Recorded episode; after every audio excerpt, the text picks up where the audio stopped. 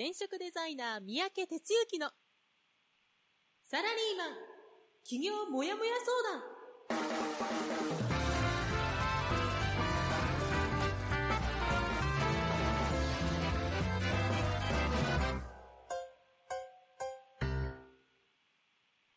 自分に何ができるんだろう？何から始めたらいいの？この番組はそんなモヤモヤ状態のあなたのお悩みにサラリーマンの応援団長転職デザイナー三宅哲之がお答えするポッドキャスト番組です2019年9月3日朝6時。皆さんおはようございます。団長こと転職デザイナーの三宅哲之です。ということでね、9月に突入ということになりましたね。夏休み、学校の夏休み、今って8月31日なんですか？ちょっとよくわかってないですけど、まあ終わって、いよいよ最終コーナーを回ったって感じですかね。2019年。最終コーナー大げさか。第4コーナーに入った。もう同じこと言ってるかな。いうことですけども。えっ、と、昨日、関東っていうか東東京方面はもう暑くてね。なんか、9月になったから、秋の訪れ、夏の終わり、どっちかな。わからんけど、まあ、そんな感じになったのかなと思ったら、またまた暑さが繰り返してきてみたいなね、いうことですけど、まあ、ただね、まあ、いきなりこれで9月になったから一気に涼しくなるってなると、あまりに夏が短すぎるっていう感じがしません、えーなので、まあまあ、もうあと10日ぐらいは、普通に残暑があって、で、秋に向かうというのがね、まあいいんじゃないかななんて個人的に思ってますけども、今日は、ベース国庫の方からお届けしています。ということで、こちらの方は気温が22度。で、窓を開けてるともうなんかちょっとね、風が冷たい感じで。ただね、あの、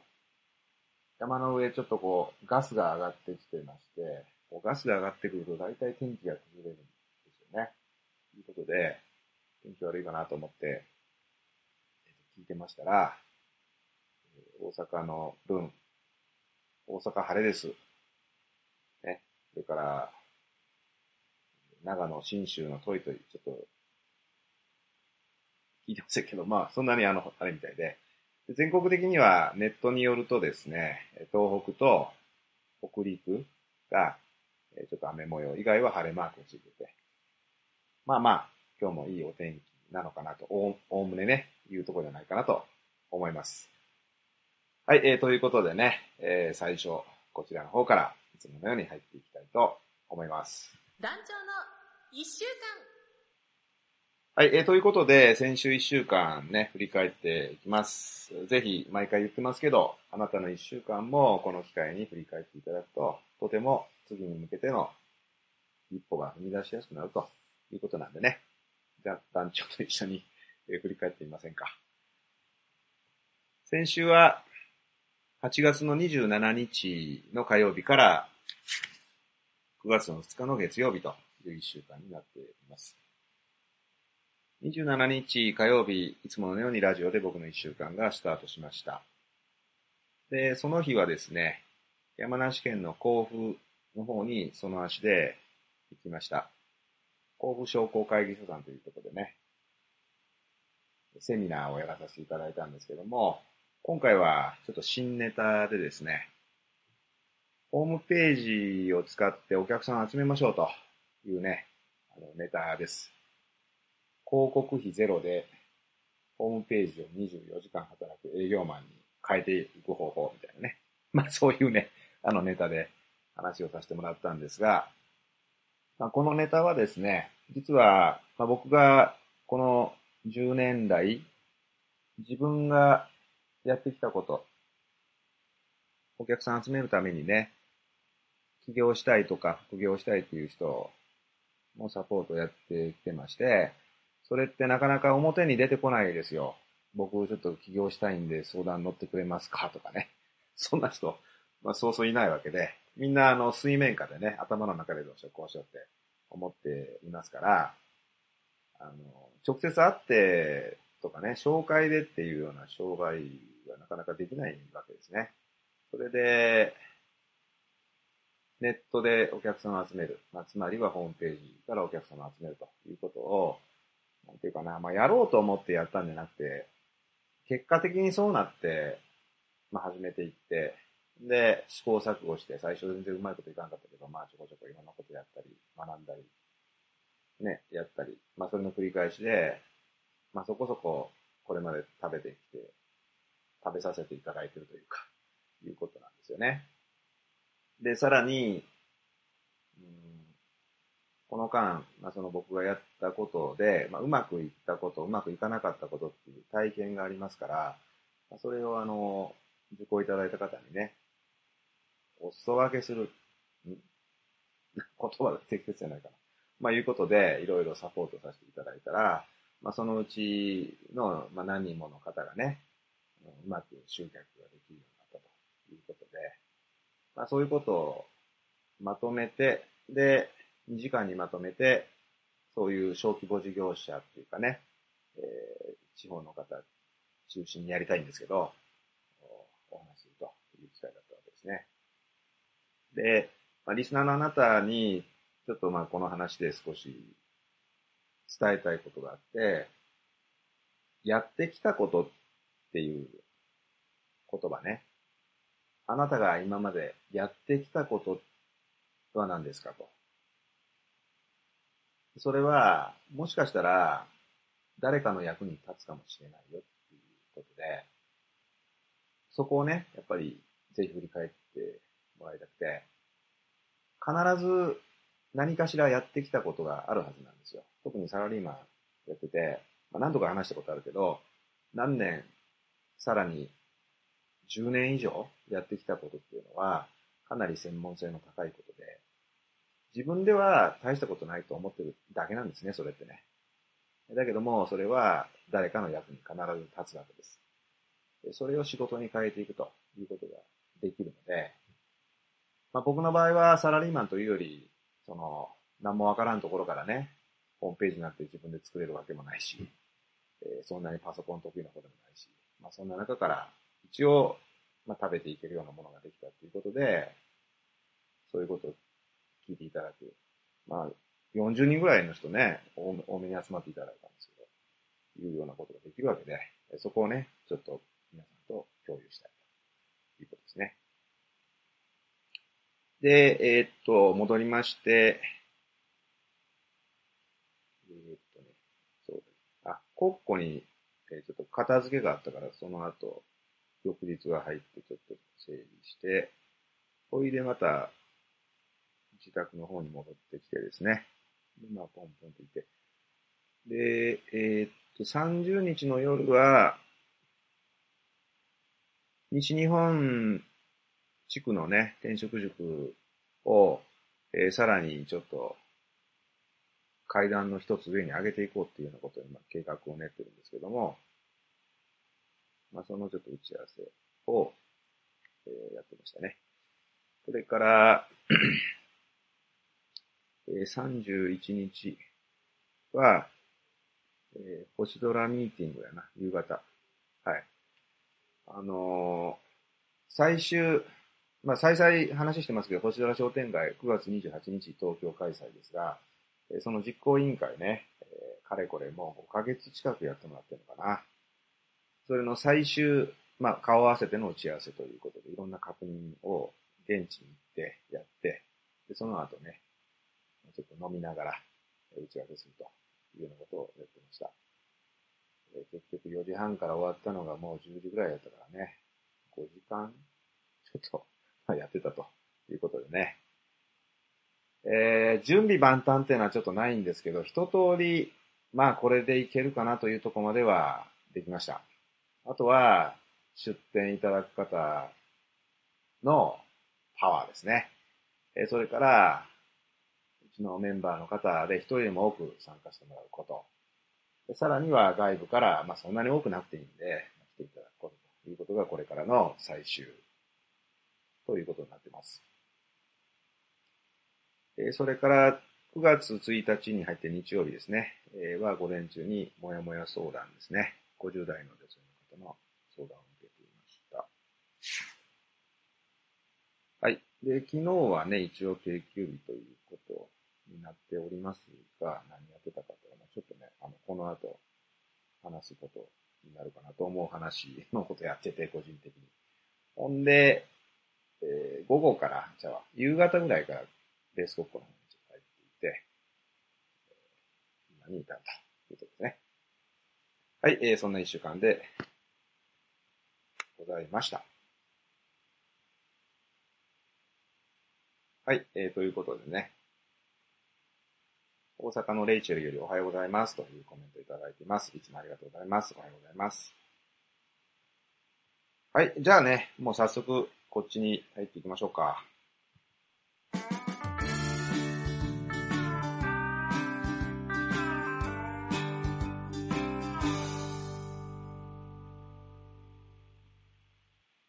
はい。じゃあ今日の本編というとこですね。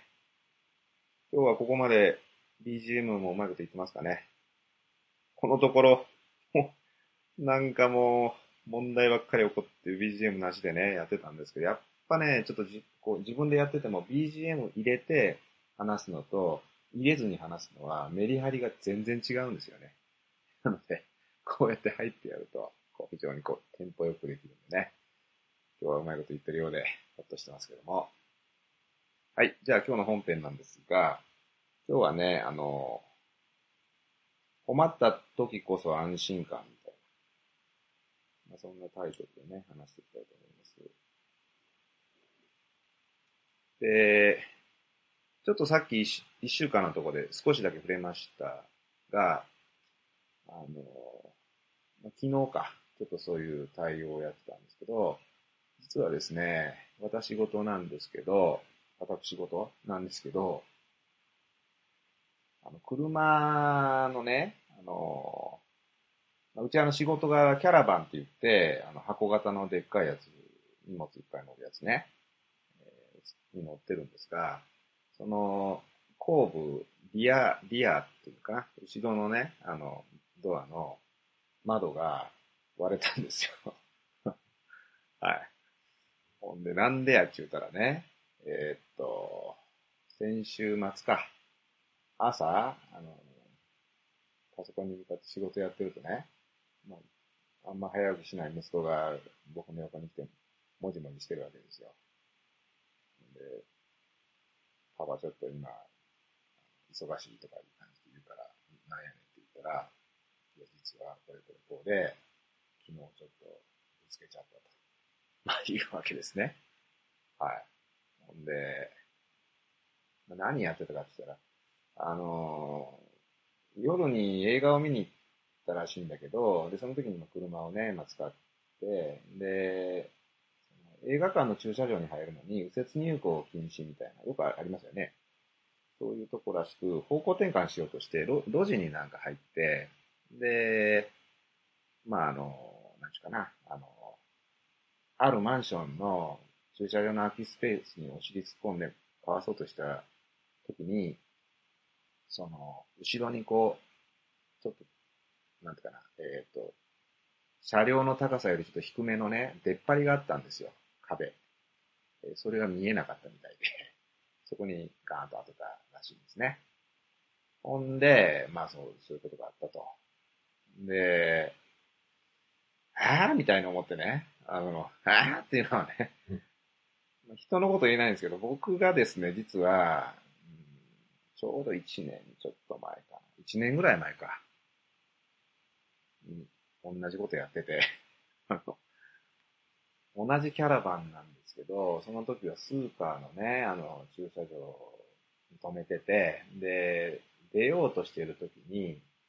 新しい車がこう入ってきたんですよ。で、それをね、避けようとして、で、バックしたんですね。で、避けようとした時に慌ててて、そのバックした先に、そのスーパーの看板の、なんていうかな、土台になってるこう石、石みたいなのがあって、そこにガーン当たったんですよ。で、まあ後ろ見てないから全くの不注意なんですけどね。で、その時は、あの、もう、後ろのね、あの、ドア、もう凹んで、まあ窓がね、あれね、あの、車のガラスって、事故ったら全部粉々にバラバラに割れるようにできてるんですよ。あの、そんなこと知っててどうすんのって話だけどね。あれ多分、怪我防止してるのかなわかんないけどね。で、もうね、バラバラって全部落ちちゃって、で、その時はね、そこですぐスーパーの方呼んできてね。で、申し訳ありません。で、なんかいいいい人たちでフォーキとか全部貸してくれて、その場で掃除して、で、あの、縁石っていうのかな、大はそっちは、向こうはまあほんまにあれやから、大丈夫ですかって、いや、こっちは問題ないからいいですよ、みたいな。まあそういうことでやったことがあって、ほんで、今回ね、またね、あの、息子がね、あの、やっちゃったと。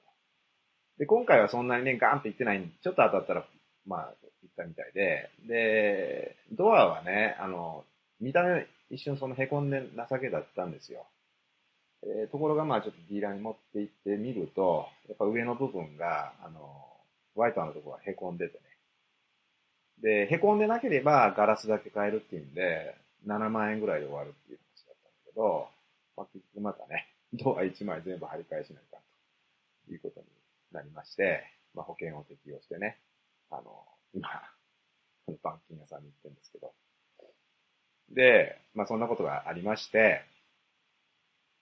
で、まあ戻るとね、まあ最初ちょっと、まあいろいろ、あの、なんだろうな、僕も振り返していろいろそのことでしてたんですけど、まあ息子からそう言われたときに、ああちょっとね、ああお前、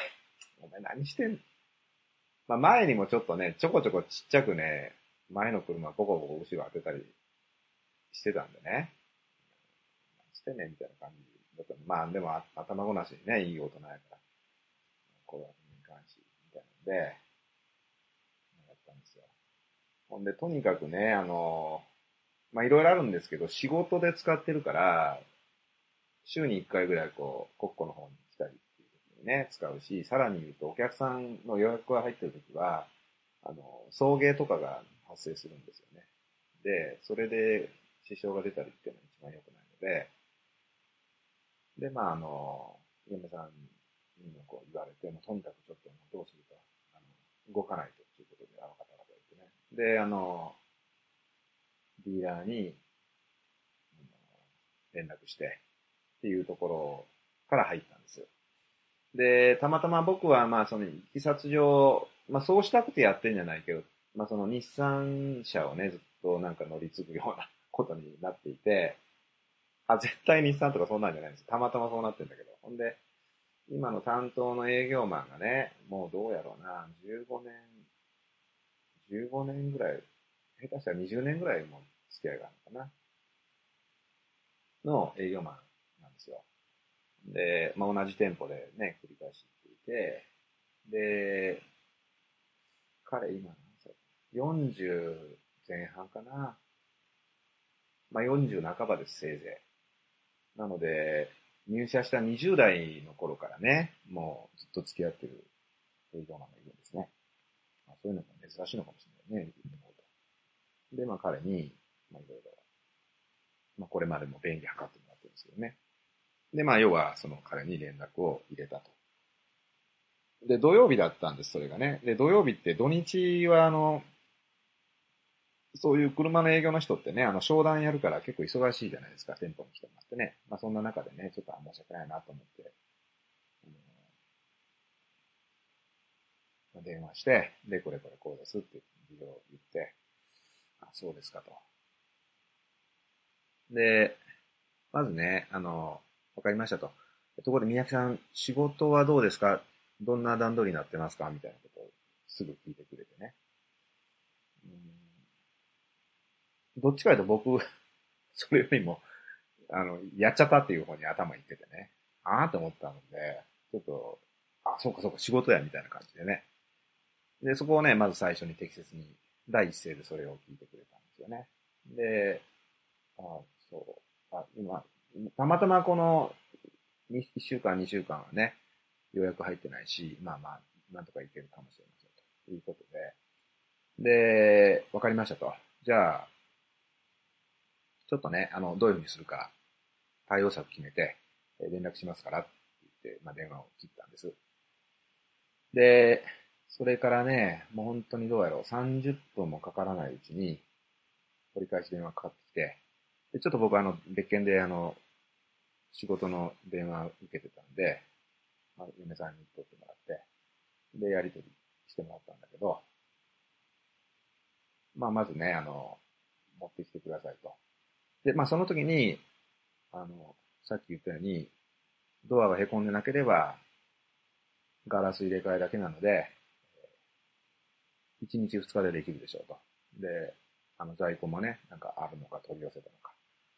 で、金額も7万円程度になるから、まあ、保険使うほどではない方です。保険使わない方がいいですね、みたいなことも言ってくれたと。で、わかりましたということでね。で、あの、まあ、それからディーラーの方に、まあ、行くんだけど、まあ、その前にね、ちょっと実はその、事故った現場を見とかないかんということで、そっち、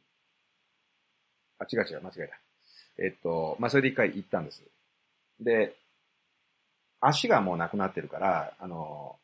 あれ、事故った車乗ったらダメらしいんですね。あれなんか、要はガラスが落ちる違反らしいんですけど。なので、とりあえずディーラーまで持っていく分にはまあいいということで、それで持って行って、ちょっとあの、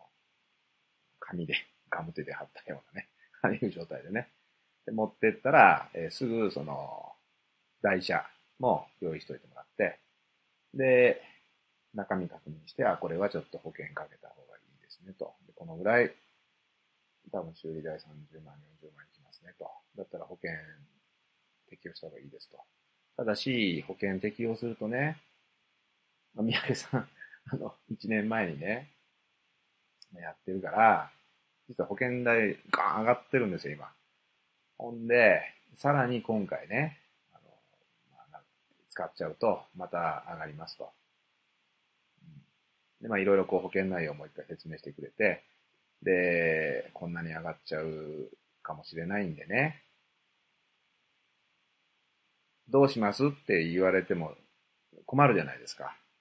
で、その時にもう一個、まあこういう選択肢もあって、まあ、いろいろこう今フルフルで全てカバーするような一番いいやつつけてるけども、ちょっと条件少し落とせばね、まあ今、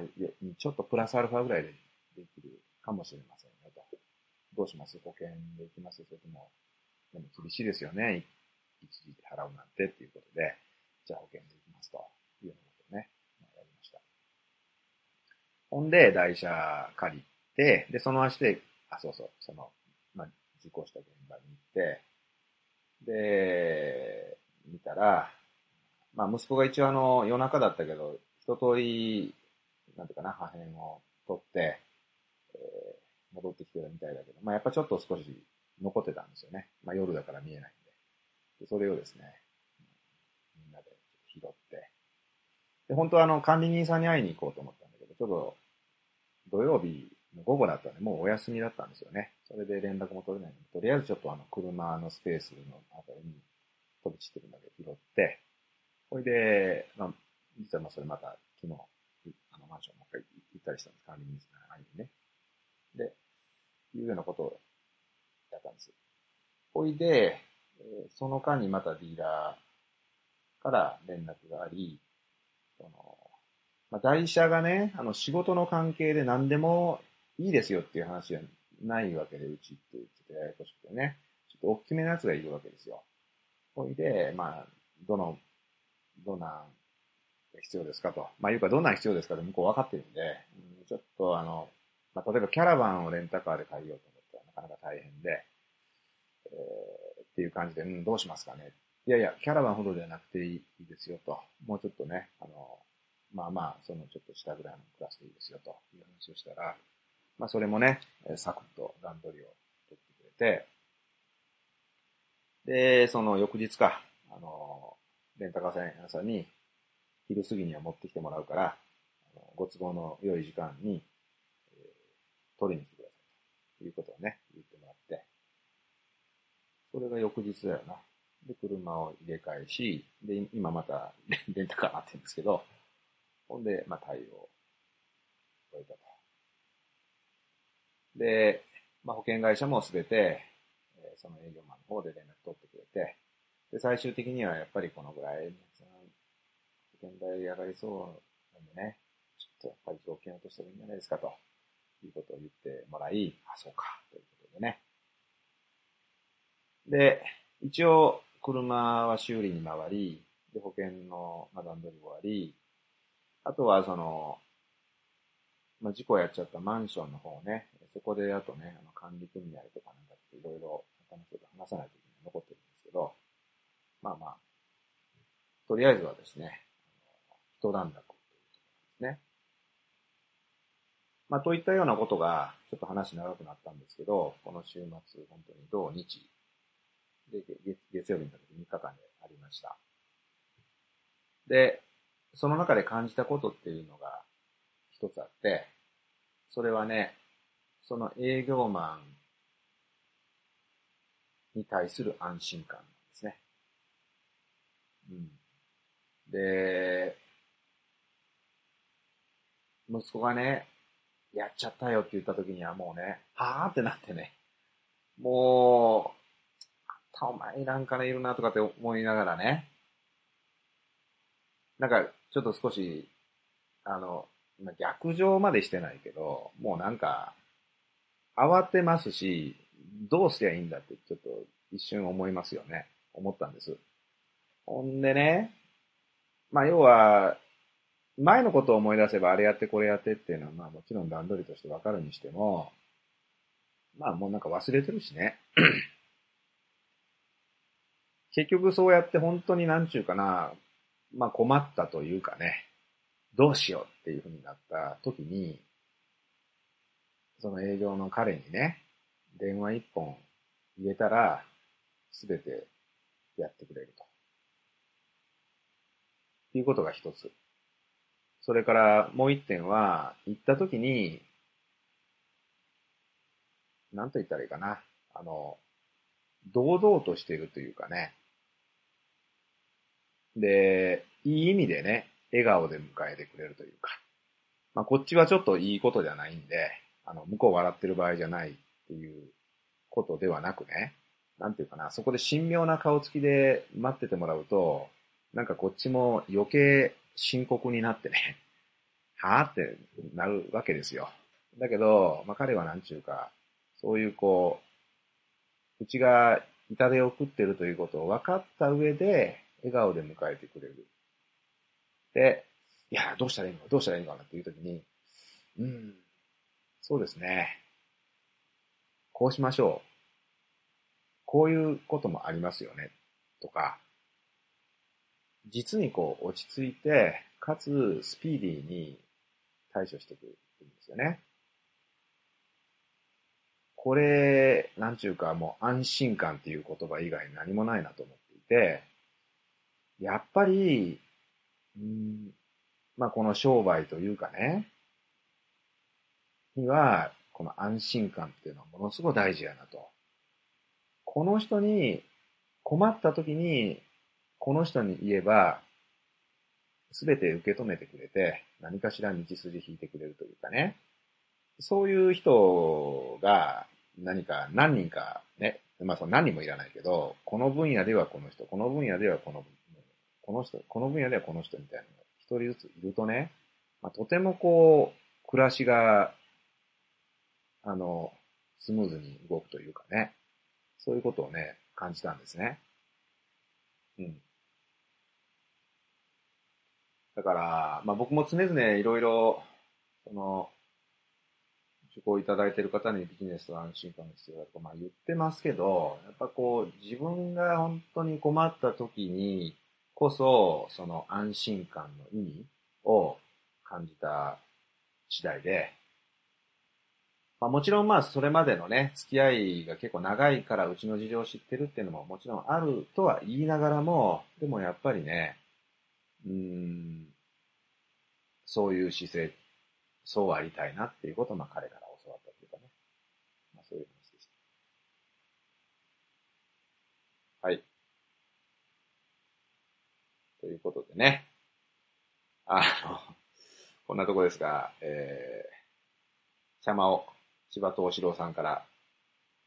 コメント入ってます。キャラバンは車体が大きいので取り扱いが難しいですね。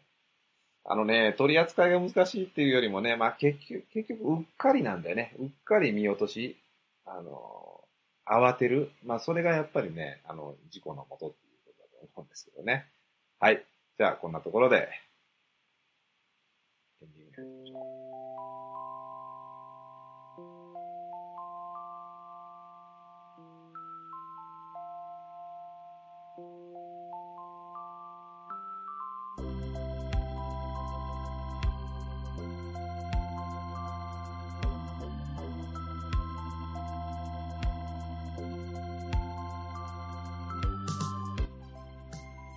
はい、えー、ということでね、今日はちょっとあの、私事をさらけ出してしまいましたけども、まあ、あの、まあ、いっか。あの、やっぱでもね、本当にね、あの、もう本編で言いました通りね、もうなんかね、困った、あどうしようってのあるじゃないですか。あっちゃーってのね。そんな時にね、あの、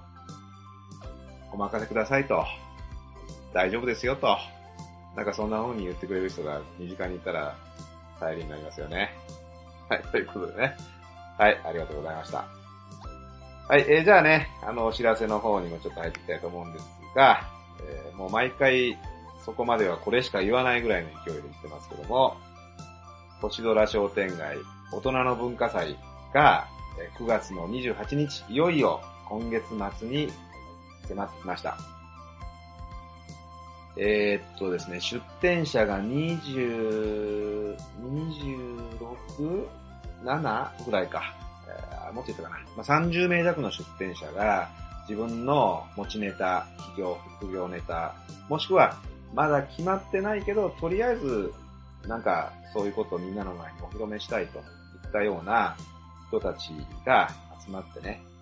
ブーストセミナーで、えー一日目いっぱいこう、やっていきます。で、それをね、あの、来ていただいた方はぐるぐる自分の行きたいとこ回っていただきながら、あの、それに人にこう受けていただくとか、まあそんな形でね、やっていくわけですけども、で、一週間で話しましたけど、あの、事務局委員会打ち合わせもね、終了しまして、えー、もうあとはやるだけとああいうところに来てますんでね、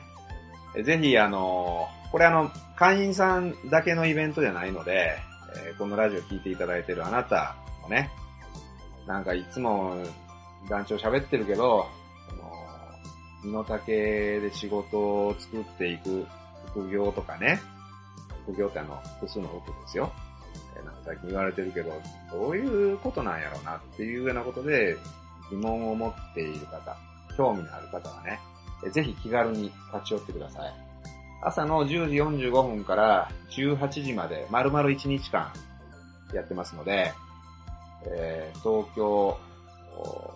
メトロ銀座線末広町、ちょっとマイナーな駅なんで、そこが一番近く。あとは秋葉原ですね。秋葉原から徒歩、そうですね、7分くらいかな。7、8分のところの場所にあるとても立地のいいところですから、かつあの、来てもらったらすぐわかる入り口がね、ガラス張りになってて、オープンスペースのそこでね、ガーッとやってますんで、もう実に入りやすいですから、もうなんかね、まあ、あの、お試しというか、物見、えー、なんちゅうの、言葉なくなっちゃった。まあ、なんでもいいのね、見物人気分でね、えー来ていただけると、嬉しいです。ぜひぜひ、お越しいただきたいと思います。はい、えー、ということでね、まあ、9月に入って、さあ、というところに、あの、来ておりますけども、さあって、な、何がさあかわからないけど、まあ、要は、2019年の最終スパートかな、というところになりますが、ちょっと BGM がちょっとうまく聞こえなくなったので、もう終わったのかなはい。えー、今日はこんなところで、終了ということにしたいと思います。お相手は、団長こと転職デザイナーの三宅哲之でした。時間超過してごめんなさいね。じゃあ、今日も一日頑張っていきましょう。いってらっしゃい。この番組は、転職塾。サラリーマンがゼロから始める自分サイズ企業準備の学校。フリーエージェントアカデミーの提供でお送りしました。